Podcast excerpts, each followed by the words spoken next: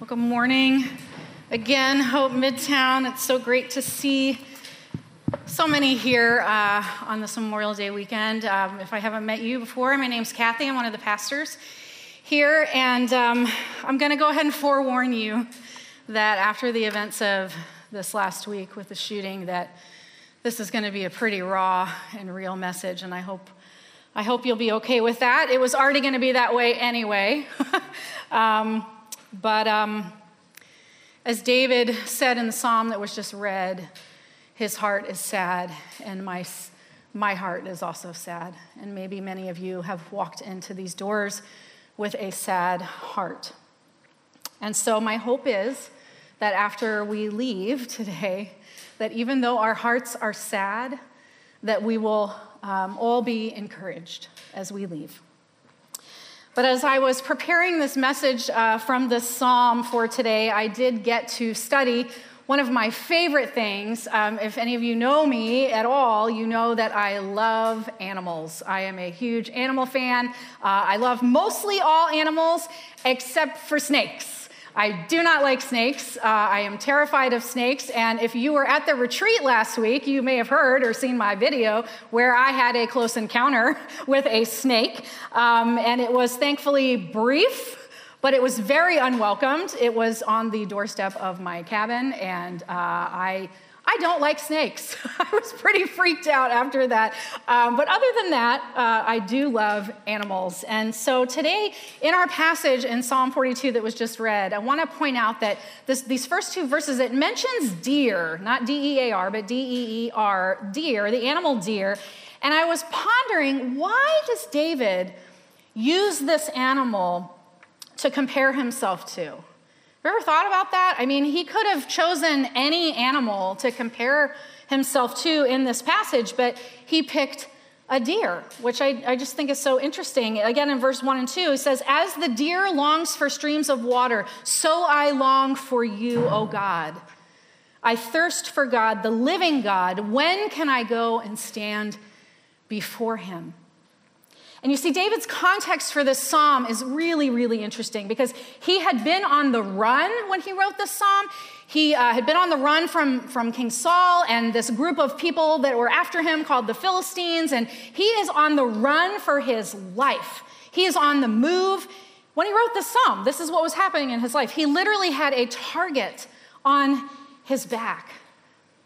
And there probably, you know, not many of us maybe in this room can identify with that type of fear or, or darkness, um, but I would guess that many of us have experienced other types of fear, other kinds of fear or darkness that we too can relate to David in this passage.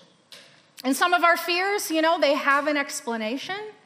Uh, some of our fears don't have an explanation. I mean, I cannot tell you why I don't like snakes. I, I, I, have no explanation for it. I just don't like them. But many of our fears do have valid explanations. But in David's case here, in his life context, it was almost like he was like prey being hunted. And so I, I, I put together a little slide of of deer here. You see on the, on the left, this, this first one, you know, he's cute, right? He's, that's what we normally think of deer as being these cute little, little creatures. Um, the second one, we see, you know, this is a deer in, in a pretty uh, dark winter, right, setting. So this deer is kind of hanging out in this dark winter setting. And then we have this, this third one over here, if you can see that. He's got these large set of antlers and stuff to, to protect himself. And, and he's in kind of a cold, wintry uh, time and area as well. And so deer are actually called prey animals. That's P R E Y.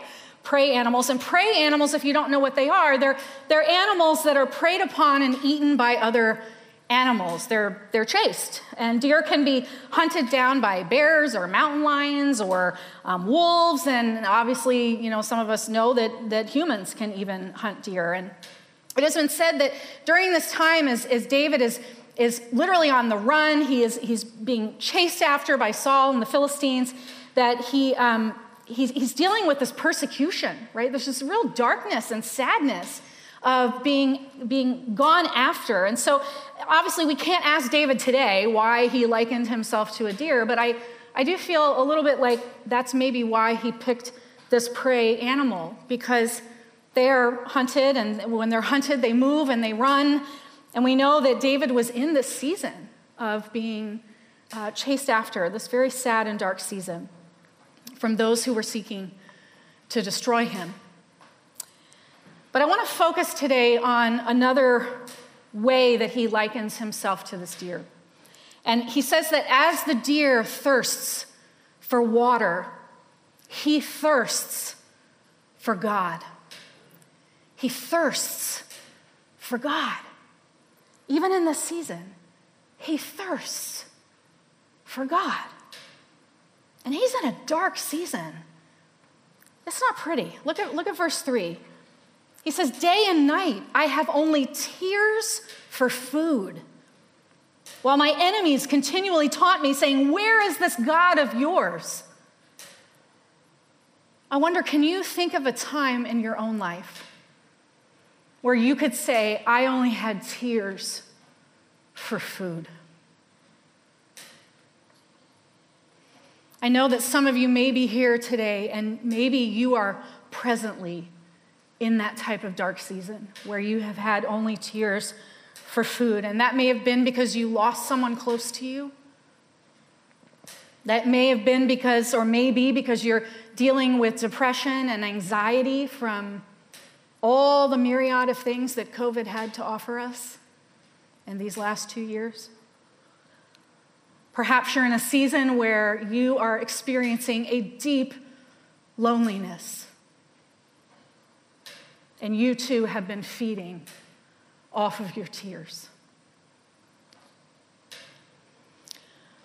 Well, I want to tell you, I too have been in a very dark season as well.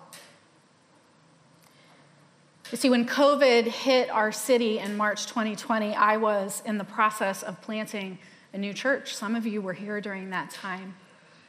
And you know, I was leaving my role here uh, as the worship pastor, and I was off with our, our plant team to, to plant this church. And in an instant during that time, all of our dreams, our hopes, our plans, our wishes, all of those things just died. It was like a mini death. Even though I didn't know it at the time, I had a lot of tears for food during that time, but I didn't, I didn't understand it was like experiencing a little death because we had to change everything in a moment. And then, after two years of, two challenging years of, of, of, leading that congregation and that church during COVID um, in the city, that you know, we had to make this difficult, very difficult decision to close that church this year. And while the beginning of the church was a mini death, the ending of it was a huge death. And maybe some of you here can relate to that. COVID having changed your plans, your dreams, your trajectory that you thought God had you on. And all of a sudden, everything changed. And if I'm being honest, I have been feeding off of my tears for months probably for years, if I'm really being honest. But what I have learned and what God continues to show me in this season is that no matter how much I despise the pain and the grieving and the tears, I don't like the tears, I don't like the constant tears, I have had to let myself go into that pain with God and give myself that grace to grieve. And I just want to encourage you here right now if you don't get anything out of this message today, I hope you will walk out here knowing that you have the grace to grieve. You can give yourself the grace to grieve. You need to give yourself the grace to grieve. We all need to give ourselves the grace to grieve. And in many of these cases, as I've looked back, even in my current grief, as I've been looking at this grief, and this is where I'm going to be really real. Can I be really real with you guys today? Can I be real? I see some heads nodding. I'm going to be real, so get ready. Um, you know, in many cases where I've been sort of analyzing my grief, and especially in these last few weeks, I've been realizing that actually what I've been experiencing is anger. Like real and deep anger. I identify on the Enneagram with the number eight. Um, if any of you have done the Enneagram and you identify with the number eight, you know that us eights, anger is one of the most easily accessible emotions for us to grab. It's connected to our gut. And often for an eight, the source of the anger can be injustice, it can be oppression. Um, often I will, I will, you know, turn my anger towards someone else um, because I'm feeling that way, um, because we're triggered to anger. And so, for example, when I saw that there were 19 children gunned down for no reason this week, I was angry. I was so, so angry. I was so angry that I wanted to scream. I wanted to throw things. You know, and us pastors, like, we're not supposed to do that, guys. Us pastors, we're not supposed to scream and throw things. At least that's what I've been taught.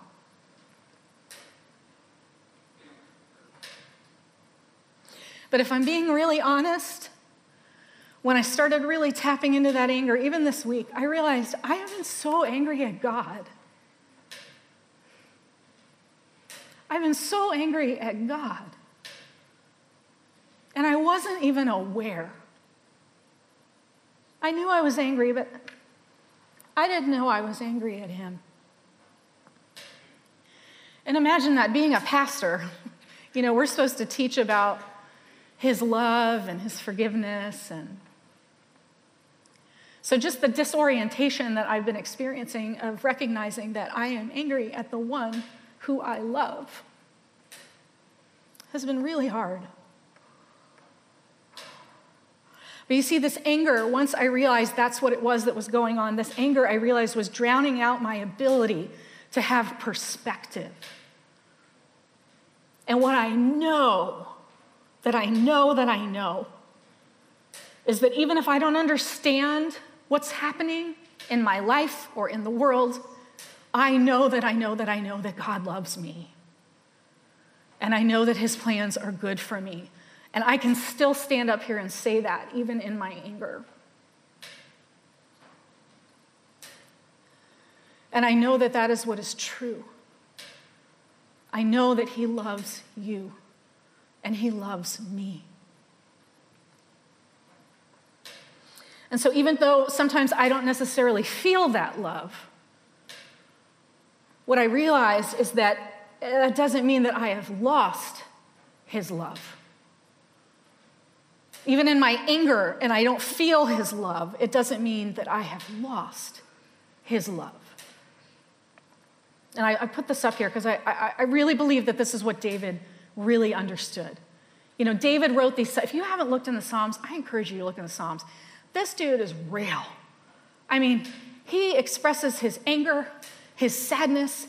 He was in touch with his feelings like, like nobody else in the Bible that I can read. I mean, but he gets this that even though we may not feel God in our painfully present moments, it does not mean that we have lost him. It does not mean that we have lost his love. And somebody needs to really hear that this morning. You see, David continued to thirst, even on the run, even in the darkest of seasons. He's got people out for his life. He continued to thirst for the living God, even in his painful reality. He's got enemies taunting him. And not only that, we read in this next verse that he was even barred from going to the one place where he knew God would be. In the Old Testament, you know, maybe, maybe you've, I'm going to date myself, but Raiders of the Lost Ark, right? They carried around the Ark of the Covenant, right? Well, there was also this place called the temple, which is where God's presence dwelled. This was pre Jesus coming to earth. But that was the one place that David could go to. And he's even barred from there. Look at verse 4. My heart is breaking as I remember how it used to be. I walked among the crowds of worshipers, leading a great procession to the house of God, singing for joy and giving thanks amidst the sound of a great celebration. You see, he's remembering how it used to be. He's remembering how he would delight in and praise God, and he would lead others into worship and celebration. And now he can't even go to Jerusalem. He can't even go there. Does that sound familiar to any of you? We've just been through two years where many of us could not come to the house of the Lord. And many of us around the world, not just here in the US, but we, have, you know, we weren't able to gather for so long. My own church plant, we couldn't even gather in an actual space in 2020. And, and just like David grieved this, he knew he needed to grieve this. It's okay for us to grieve that as well. We've been through a lot. We've all been through a lot. And there are some who, you know, who, who have decided not to come back to church. And please hear me. I am not talking about people, you know, I was just on a Zoom service preaching this very same sermon, and we were in a community on Zoom. I'm not talking about people who are immunocompromised or have other, there are other valid reasons why people are not able to, to come back into a building. I'm not talking about that, but there are some who have not returned to church because they're angry. They don't believe anymore. They don't want to be around people anymore. They don't want to be around God anymore. And what they are doing is they are missing out on the beauty of real and present communion with people and the God who created them. They're missing out on that. You know, if you were able to be with us last weekend, we went to this beautiful place in the Poconos on our retreat, and, and we, were, we were together, and, and there was just something beautiful. If you were there, you might have felt that too. There was something beautiful about being together. Even if we are feeling alone, it reminds us that we're not alone. We are not alone. Even when we feel like we are distant from God or, or that He is distant from us, you know, and, and it's too painful to reach out to Him, it is community. It is the reminder that in the presence of community, that He is still with us. He is present. And I want to also remind us that, you know, the, the beauty of this too is that God is, is not relegated or limited to a building, He is everywhere.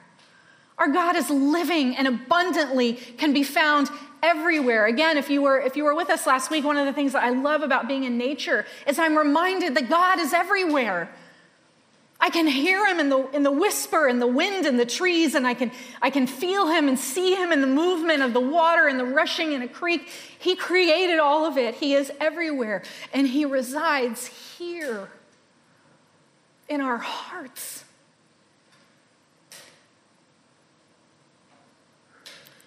And David reminds us of this as he articulates where that hope that he has comes from.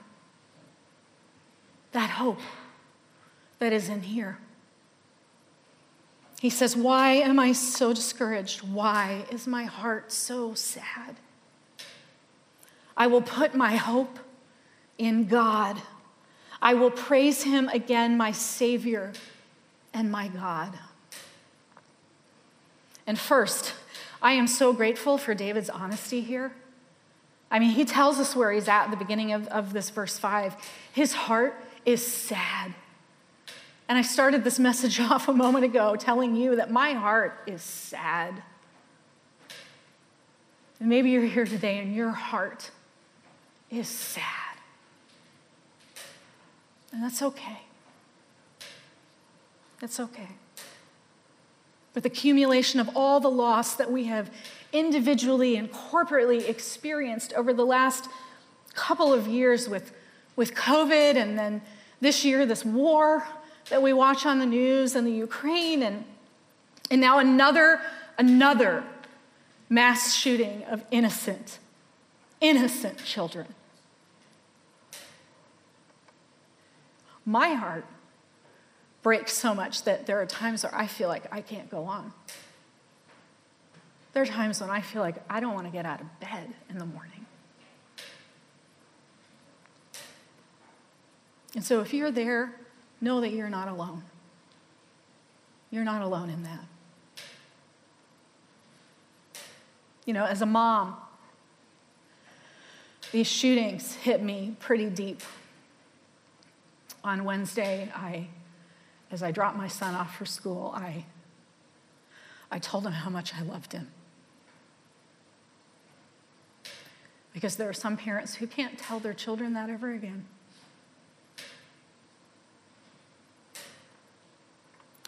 And this past week has felt particularly dark as we think about those families and those children. Those families are walking through some of the darkest and coldest hours of their lives.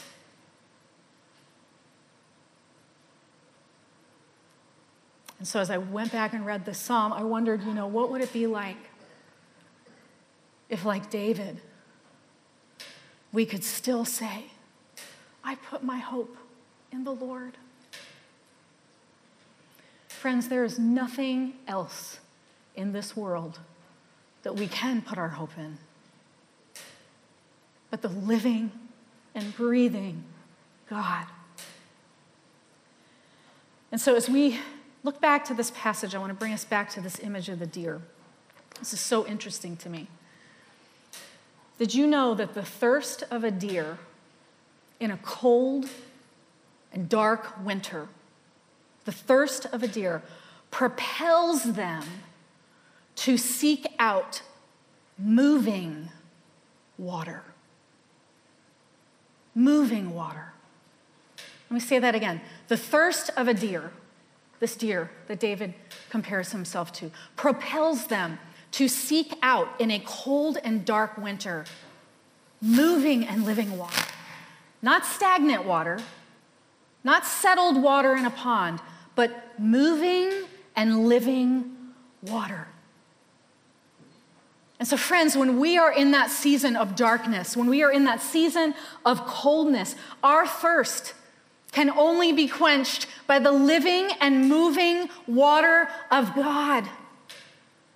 God is still moving, even in our dark season.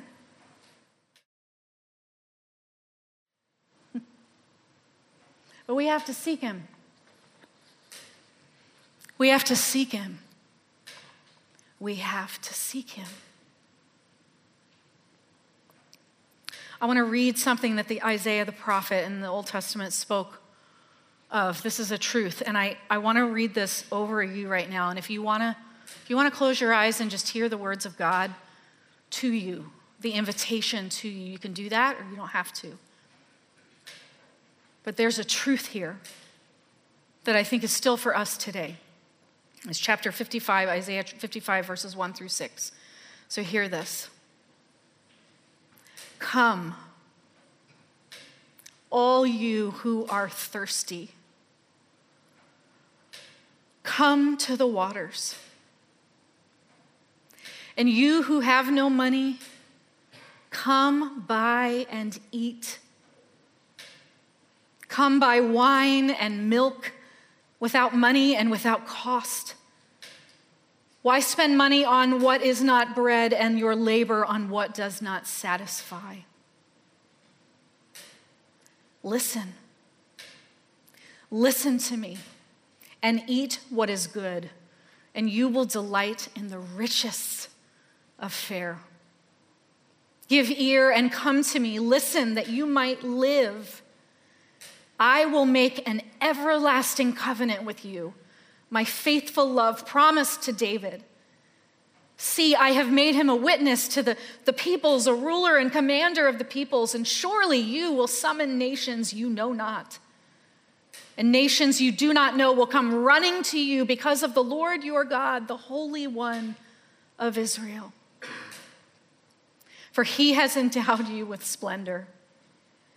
Seek the Lord. While he may be found, call on him while he is near. You see, God says to us today, as he said it through the prophet Isaiah in verse 3 I will make an everlasting covenant, an everlasting promise, commitment, covenant with you. My faithful love, that same faithful and present love that he made to David. You see, he offers us his hand of rescue and salvation out of the dark and cold winters that we experience. He offers the same everlasting love that he promised to David. And for us, he does that. He did that through his son Jesus. Do you think about that? He was a father who sacrificed his own son for you, for me, for all of us. And he did it willingly. And he did it out of his love for us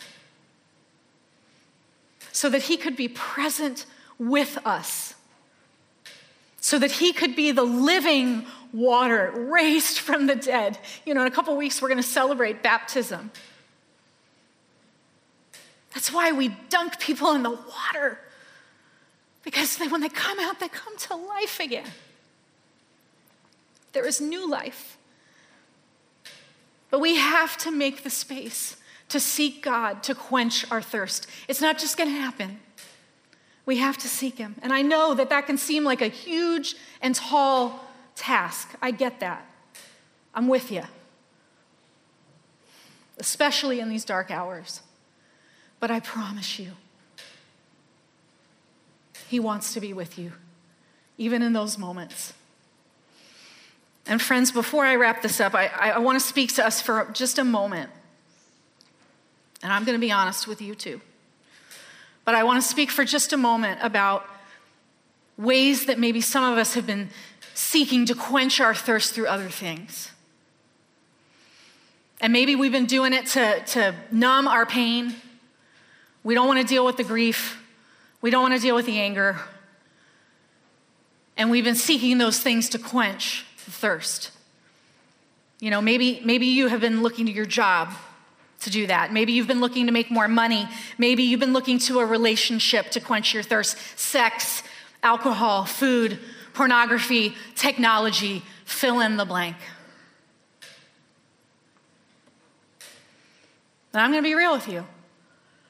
As I've sat and thought about my own life, you know, these last few months and even over the last year, you know, I've been guilty of this. I have been guilty of this. I have thrown myself into working. I grew up with a dad who was a workaholic, and that's what you do. You just keep going.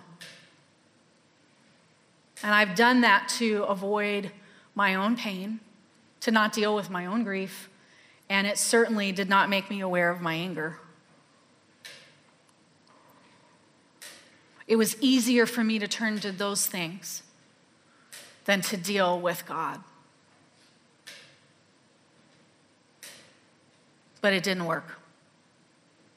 So I'm here to tell you whatever you're trying to quench your thirst with that's not God,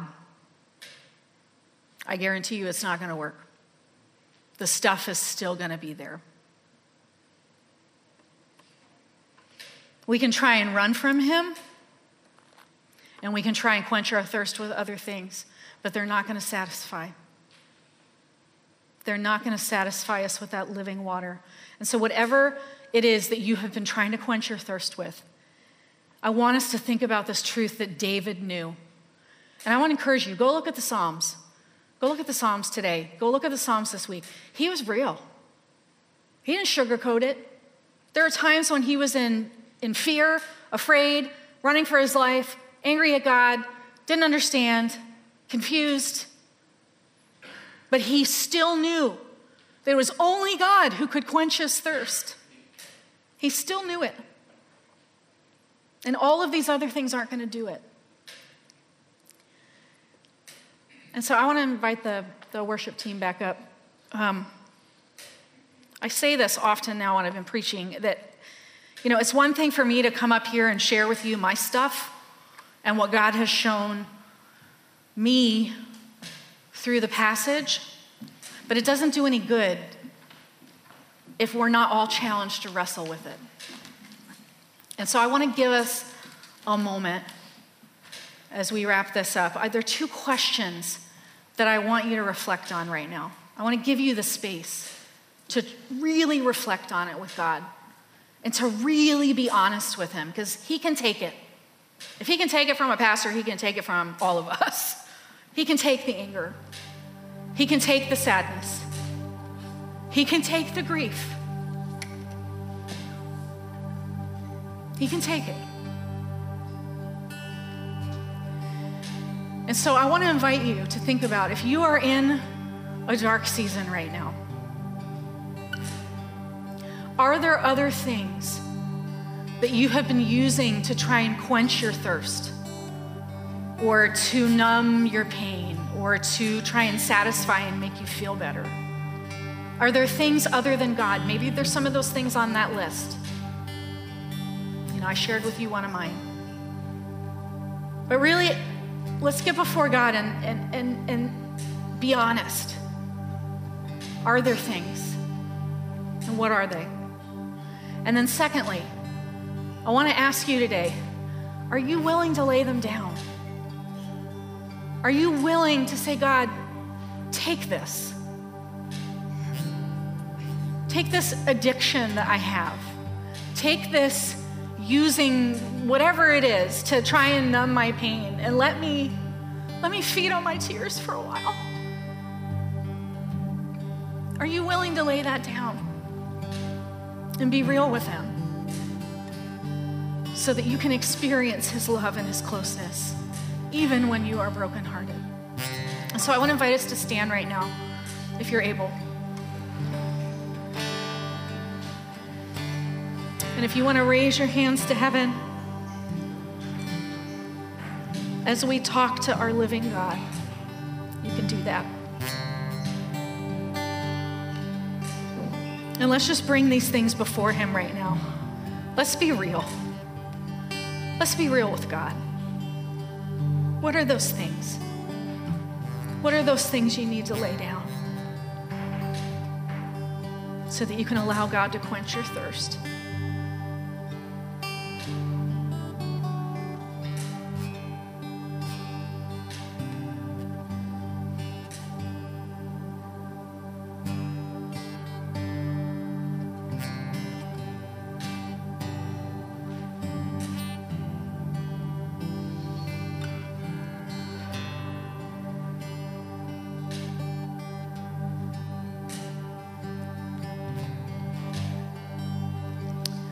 God, as we lay these things down, God, and surrender.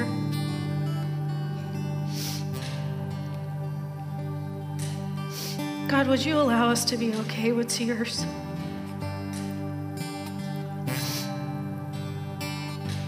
I just think of how I was raised that, you know, tears could be a sign of weakness or or we just don't like them. But God, isn't it interesting how you created them? So, would you allow us to lament, to grieve, to grieve the things we need to grieve that maybe we've been ignoring? And maybe there's some of us here who, Lord, we would say we're not in a dark season, and that's awesome. And maybe we would say that, yeah, we've been chasing after the Lord and we're experiencing Him. That's amazing. But God has given us this ability to intercede on behalf of others. And so I just want to ask us all right now if there's someone that we know that needs our prayer. And as Drew said earlier, it's not just prayers and thoughts, it is action. But in this moment, could we pray for those families? Could we pray for those teachers' families? Could we pray for the children's families who were taken this week?